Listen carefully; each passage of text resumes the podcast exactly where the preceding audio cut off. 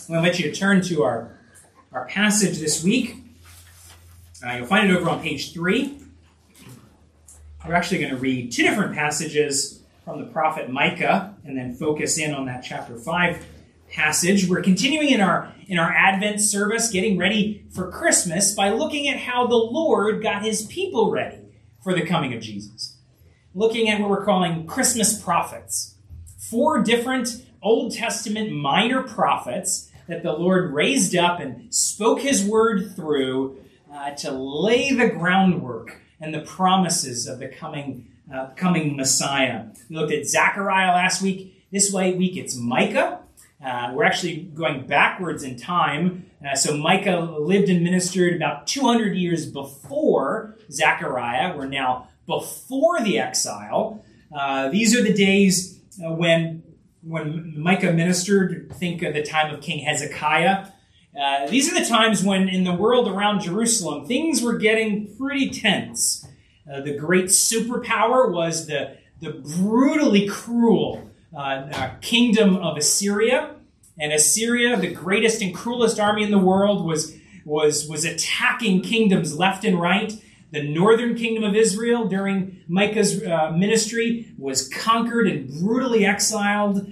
And that same, that same cruel army and king marches on, on the southern kingdom of Judah, conquering uh, many of the major towns and cities, and even getting to the, the very walls, the very gates of Jerusalem itself. And so some of these words uh, might have been spoken at the very time when the, the armies of Assyria are right outside the city of Jerusalem. Uh, or if not, it's about to happen very soon. Uh, so it's into these tumultuous days that Micah is called to speak God's word. So first we'll read from Micah four to get more of the context and then study chapter five. So let's read God's word together. It shall come to pass in the latter days that the mountain of the house of the Lord shall be established as the highest of mountains, and it shall be lifted up above the hills, and people shall flow to it.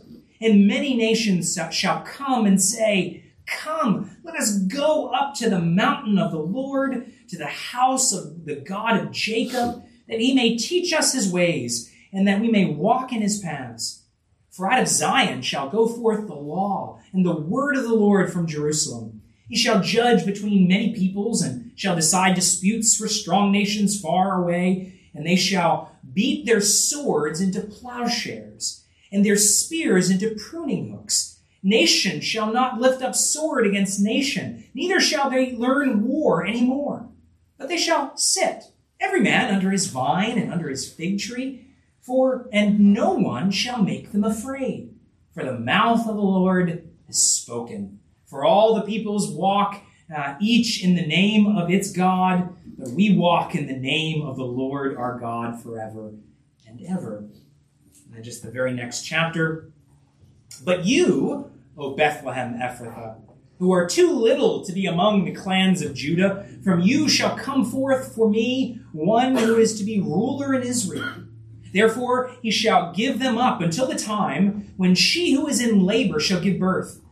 Then the rest of his brothers shall return to the people of Israel, and he shall stand and shepherd his flock in the strength of the Lord, in the majesty of the name of the Lord his God, and they shall dwell secure.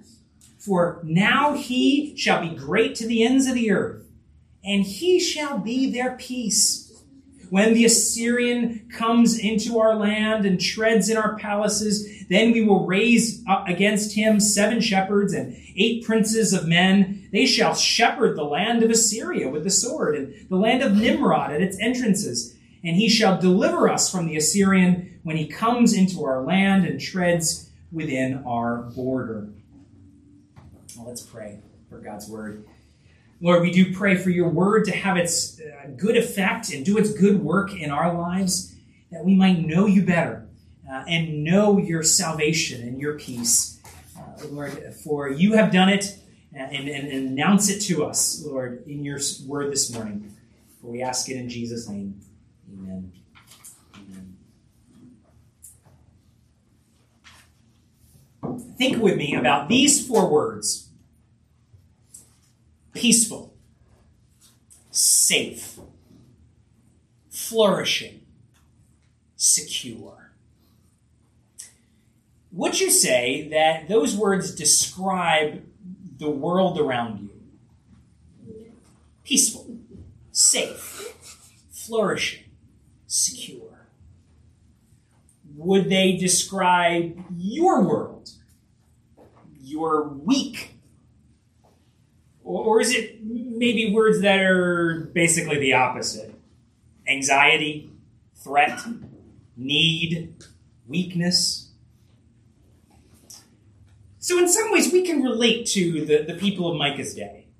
When, when there was threat, when there was everything but what looked like safety and security. And it actually had a very physical form in that, that mighty, brutal, cruel army that was coming even, even outside, surrounding the city walls. Uh, maybe, maybe that's actually a, a good, a good uh, image, a good uh, representation of what your world feels like sometimes. It feels like a very cruel army is surrounding the city walls. Does it feel like that's, that's your life and the world around you? Um, the world even inside you? Surrounded. Doesn't feel like peace. Doesn't feel, feels like anxiety, threat, need, weakness. Uh, but right there, in the midst of that picture for the Israelites of Micah's day, uh, even those armies close, Micah gives this most astonishing promise from the Lord. Right? It's what we read in, in chapter four. Right? You see in that context how, how really shocking this promise would be.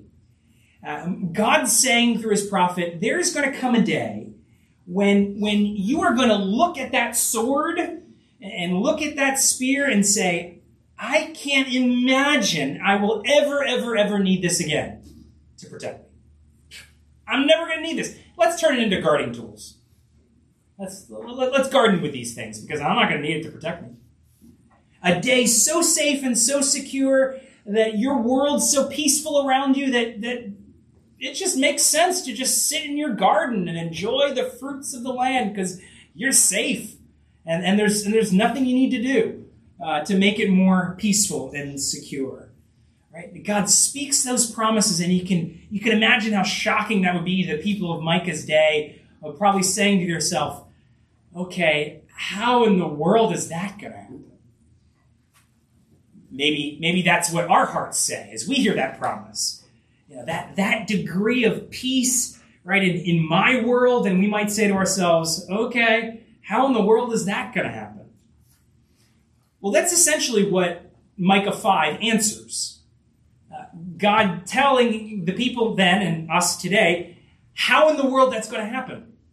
How is it that God is going to bring about this extraordinary, shocking degree of peace and safety? Micah five tells us. Uh, and it lays it out in the form of, form of prophecy, looking forward to what God will do. Here's how God's going to do it. Here's his plan for peace. And we'll, we'll unfold it in, in several parts. They're listed there in your bulletin.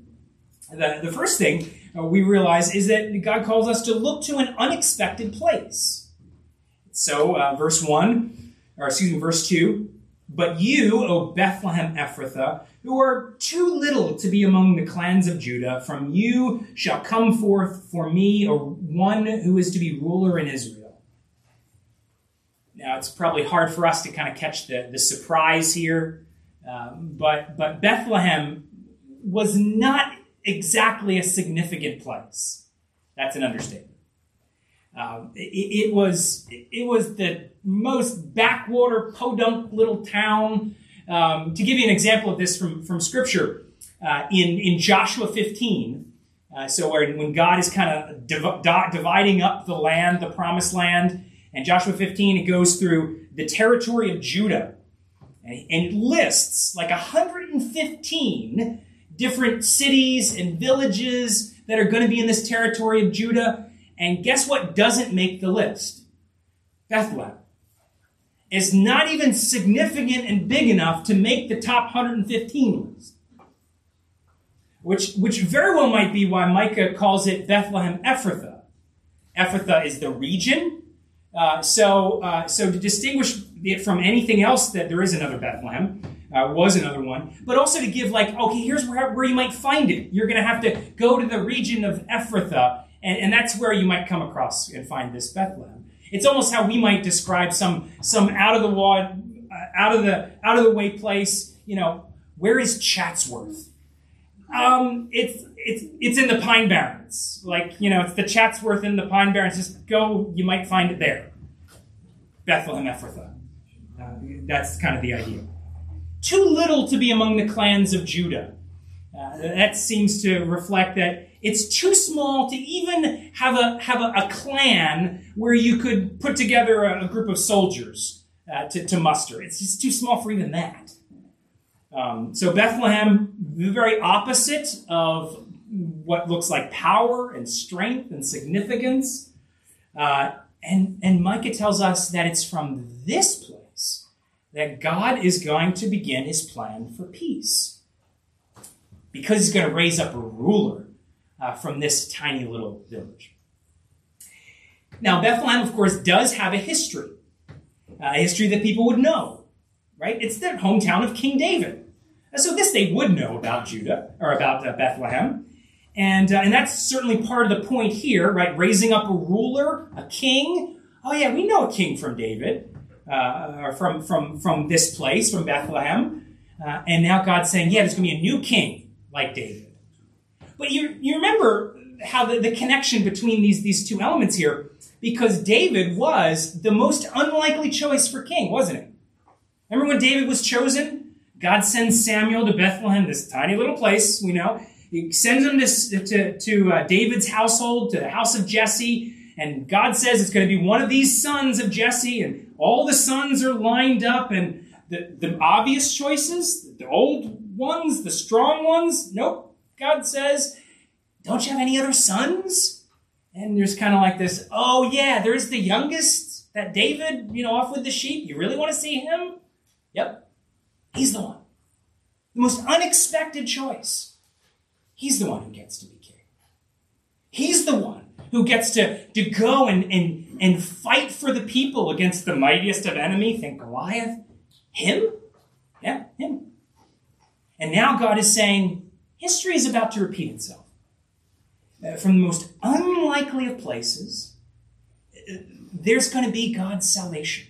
God's king, who's going to win the victory for God's people from, from this place, right? The Messiah is going to come. Not from one of the, the great cities, not from Jerusalem or one of the other capitals of the superpowers. So you can start to imagine uh, in, in Jesus' own day, that scene from, from Matthew that we read about the Magi. Here they are in their, in their with their riches. King of the Jews, you go to Jerusalem. And Jerusalem was fairly impressive at that time. Major rebuilding campaign in the years before. And so here are these, uh, these, these magi with their, their rich, expensive gifts, and they're walking through the impressive gates and walls of Jerusalem. And there's the mighty uh, fortress which garrisons the Roman soldiers. And there's the rebuilt and expanded temple, and they go before Herod the Great. And where's the king? And quick scramble, look at the scriptures. Oh, he's not here. He's in Bethlehem. The most unexpected. And that is where God begins his plan for peace. And that's a, that's a, that's a challenge to us. Uh, an encouragement and a challenge that is, as we kind of see the armies around, see the threats around and, and within from our own struggles and sin, we, we need to realize that God challenges us. The peace is going to come from the most unexpected of places. Right? Your, your heart and certainly the world around you is going to, it's going to give you all sorts of suggestions about here's where you run for peace. Here's where you run for safety. And the most unexpected choice in the list is the Jesus of Bethlehem. But that's exactly where God brings his salvation and his peace. So it's so to really find what God promises, to really bring about, you're going to, it's going to start in the most unexpected of places. And it's going to have you, secondly, trusting in something ancient. This is uh, where where verse uh, two uh, concludes, right? So from Bethlehem Ephrathah, too little, from you shall come forth for me, one who is to be ruler in Israel, whose coming forth is, is from of old, from ancient days. From of old, from ancient days. Now, scholars kind of debate, well, what's Micah getting at here? Uh, could it be this uh, uh, reference to the, the divinity of Jesus, that he's God the Son? Uh, for ancient days, like back into eternity, the language can be used that way. Uh, or is it just describing his connection to the long line, the ancient line of David?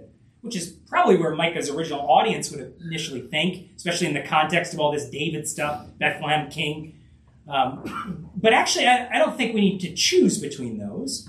Because frequently what Old Testament prophecy does is kind of give a, a first initial uh, fulfillment, and then, then the, the actual uh, New Testament uh, reality kind of blows it up. And I think that's what, what you have going on here. The, the first is connected to, to David, yeah. That this, this, this one who's going to come, this is nothing new. This is, a, this is uh, an ancient lineage that goes all the way back to David. Right, this ancient lineage is going to continue, but then the, the New Testament comes along and, and, and blows this up in fulfillment, even more unexpected, that the line actually goes further back than, than people might have thought. Not just back to David. This is actually one who go, whose roots go all the way back to eternity. Uh, because this is the eternal Son. Remember how John introduces this This Bethlehem Savior. Uh, it's in the beginning was the Word. All the way back, before there was anything. Uh, there was God and God the Son. Uh, right? Think of the power of, of, that, of that point. All right, here's, here, here's people of Micah's day. There's this threat, even quite literally, surrounding the city.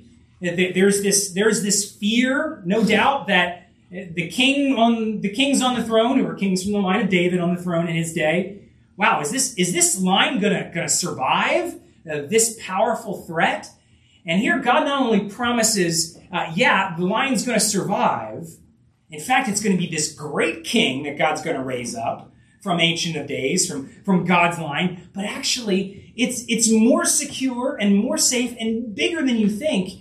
This is the king whose origins are from eternity past. Uh, that's the, the power and the strength that comes from even this weak-looking place. Right? So we don't want to make the mistake that the, the poverty and the apparent weakness of the Bethlehem birth implies some lack of strength. In fact, quite the opposite. Uh, it's the way God, God surprises and upends the things of this world. That from what looks like the, the, the lowest and the weakest, God brings back brings about uh, the mightiest of kings, the greatest of strengths, even God uh, himself. Yeah, and that's why uh, trusting in this Bethlehem king might initially look like foolishness, because it looks weak in some ways, but it's actually the wisest thing of all. Uh, because this king, his his origin, his his strength, his very existence, wow, this is, goes all the way back. Uh, even, even eternity itself, uh, even God himself, uh, this king uh, is. And so we can trust him. We can rest in him. Finally, uh, so we have tr- look to an unexpected place, trust in something ancient, Finally, uh, draw near to the shepherd king. So then Micah goes on to describe what this Bethlehem baby will actually do when he arrives. Uh, and it's he's going to be the shepherd king. So verse two, from you shall come one who is uh, forth for me, one who is to be ruler in Israel. So he's going to be a ruler, a king. It's probably helpful and important to notice that from you shall come forth for me, says the Lord. This, this king is going to show up for me, God says. Uh, we, probably an important reminder that the, the one who shows up in Bethlehem is not little Santa Claus, right? The one who shows up to give you everything on your wish list, right? Or, or little genie in a bottle, just arrived.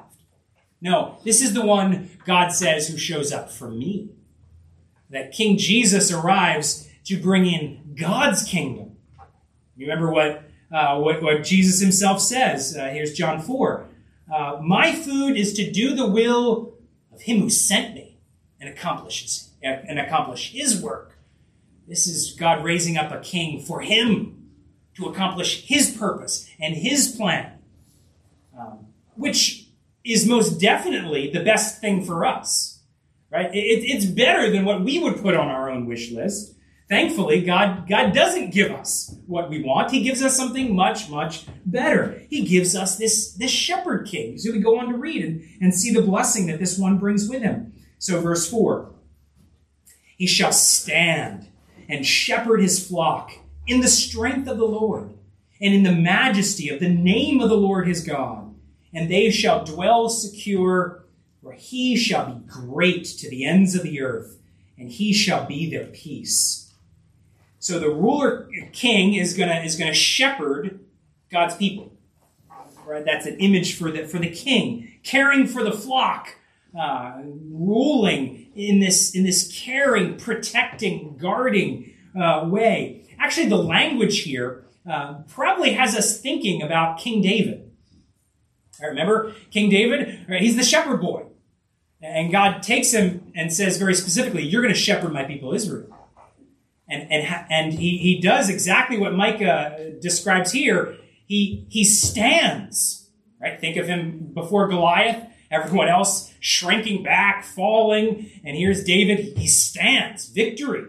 And how does he do it? Well, David describes, he didn't do it ultimately with sling and stone. What does he say? He fights in the name of the Lord of hosts, which is exactly what Micah says here. Who's the, this shepherd that's going to come, it's going to stand and, and fight in the name of the Lord. So what Micah five here is kind of drawing us back to, oh yeah, that unexpected uh, Savior of David's day, the one who fought and stood in the name of the Lord, and victory came, peace came, not just for this one individual, but for the whole nation. And now God says, yep, it's going to happen again. And much, much bigger. A king greater than David. And sure enough, we, we know where this goes. Jesus arrives and he immediately says, yeah, I'm the good shepherd. Now, the good shepherd who gathers and feeds and protects. And he comes not with earthly weapons, right? But he fights in the name of the Lord. Uh, fights ultimately by laying down his life for the sheep. Now, there he gives his life. So that all that uh, that really brings about the ugliness and threat, which is our sin and our rebellion against God, he deals with it there at the cross. He lays down his life for the sheep, and therefore we're we're safe. Peace with God, which is the where it all comes from. Uh, this peace, uh, peace with him, because the shepherd has come and laid down his life for the sheep. And Micah predicts that this this shepherd king is going to be great to the ends of the earth. So he's not just this, this one who's going to come, not just a rule, a ruler for Israel, but, but even for all of God's people. You might remember Jesus even says that in talking about his work as the good shepherd. Remember he says, uh, yeah, I have sheep that are not of this fold. I must bring them also. Right? So not just Israel. Uh, it's going to be the Gentile nations as well. Uh, God's going to gather his flock. And we know from uh, from scriptures, yeah, he's going to work through his church. Jesus is going to work through his church to, to gather in the nations. And that probably is, is what the, the language of verse five and verse six is getting into, kind of in Old Testament garb, uh, kind of describing what will ultimately be fulfilled in the, in the Gentile mission of the church. Jesus sending out his people, uh, who, who Peter even calls shepherds, Uh, leaders in the church to, to, to gather in the nations. Uh, God doing this work, not just in Israel, but even in even in foreign lands, uh, so that the ultimately the, uh, the the kingdom of God is built uh, as God spread spreads His word. Now, if you, if you had to kind of pull everything together, what is Micah, this Christmas prophet, saying? What is he promising God through him? Well, probably that beginning of verse five is, is, really, the, is really the key summary. And he shall be their peace. This, this king who's coming, he shall be their peace. That, that peace Micah is predicting, God is saying, peace is a person. Remember again where, where Micah, Micah began, uh, he, and we began pondering this, this, this promise of this unbelievable peace, right? This, this time coming when you're going to look at your sword and your spear and be like, I don't need that anymore. I'm so safe. Uh, we're just relaxing under your fig tree in your garden, right? Such peace. And how's that going to happen, we might say? And here's the ultimate answer. It's a person. The peace is a person. It's not a, it's not a zip code that you travel to. It's not something you rearrange and, and manage in your life. It's a person, which is why the peace comes when the person comes. That's why when the angels announce this person's birth, they say, don't be afraid. Peace on earth. It's that Micah promise.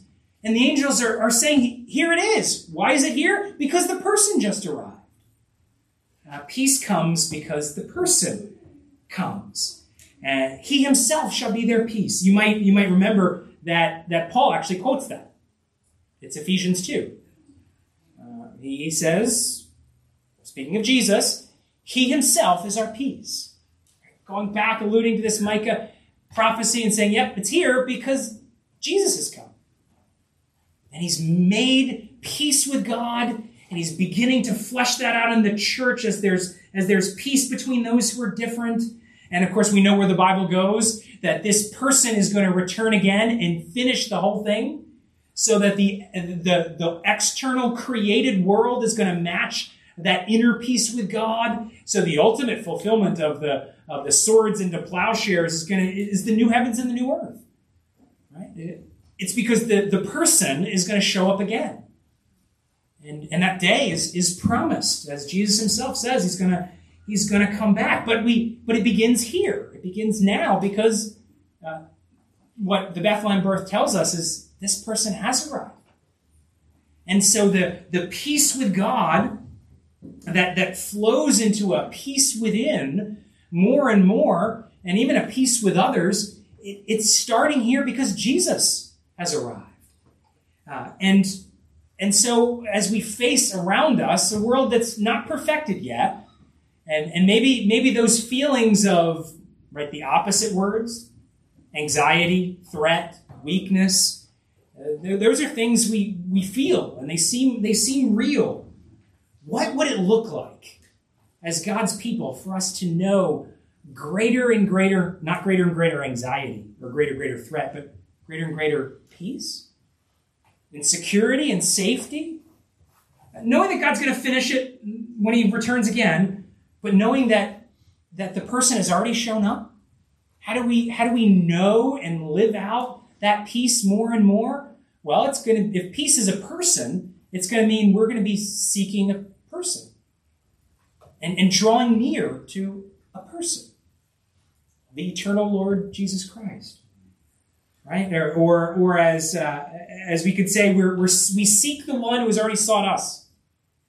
Or Paul puts it this way, right? We we, we press on to, to grab a hold that for which God grabbed a hold of us, right? So we already had it, but we're, we're grabbing a hold of it. So, so knowing and living in this peace is going to look like us seeking out Jesus. Maybe you say, okay, how do I seek out Jesus? Well, you could put it this way. You do it in ordinary ways and some unexpected ways. So ordinary ways, you seek out Jesus in just the ordinary spiritual disciplines, right? So here could be an action step from this, uh, you know, recommit yourself to very ordinary spiritual disciplines. Worship on the Lord's Day, reading your Bible, praying by yourself and praying with other believers. Uh, make those things top priority. Not because kind of cold duty or I feel really guilty if I don't, but because Micah promises us peace is a person, and that person has already come, and I'm I'm I'm seeking the one who has already sought me out. And that's how that's how you seek Jesus. You, you, in his word, as he draws near to you in his word and in prayer. So in very ordinary places, but you also look for Jesus in unexpected places. One of the most surprising places that the Apostle Paul talks about knowing Jesus in the midst of the Christian life is knowing Jesus in the midst of suffering, in the midst of hardship. He, he, he talks about in, in those hardest of places that he has a fellowship with Jesus, a, a fellowship in sharing his sufferings. Uh, that, that because the Christian is united to Christ, when, when the Christian goes through hard things, it's never by himself. It's always connected to Jesus, uh, connected to the, the sufferings of Jesus, which bring about victory uh, for his people. And so when we go through hardship, we do it connected to Jesus, and we actually we end up knowing Jesus better in the midst of those hard things, which is the exact opposite of what we tend to think about peace. We tend to think, okay, I need more peace in my life, so when I go on this frantic search for getting rid of anything hard. That, isn't that where your mind goes? It's where my mind goes. Okay, I need more peace. Let's think of all the hard things and how I can frantically get rid of all of them as quickly as possible. Now, of course, if God gives you a way to, uh, to get rid of something hard that's biblical, do it. But a lot of times, uh, a lot of times, there is no getting rid of it in this fallen world. And, and the frantic search can bring about more hardship uh, than anything. And here's this good reminder that if peace really is a person, then, then knowing him in the midst of difficulty, yeah, even, even the hardship, we're going to we're going to know Jesus there better. It's thinking of grabbing hold of Jesus because he's already sought us out.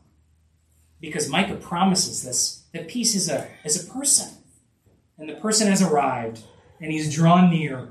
And, and by knowing him, we know we know peace. Peace with God, uh, peace and, and safety with our very being, that nothing can separate us from the love of Christ, uh, nothing in all this world.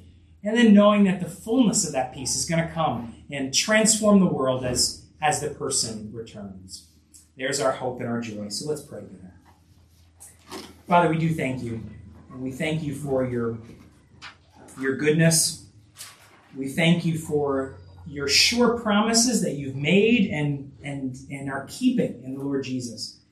We pray that we would know him better and better. Uh, Lord, use your word, use prayer, use hard things, uh, Lord, even to even to show us who he is and what he's done, uh, and, and the peace we have in him. For we ask it in Jesus' name.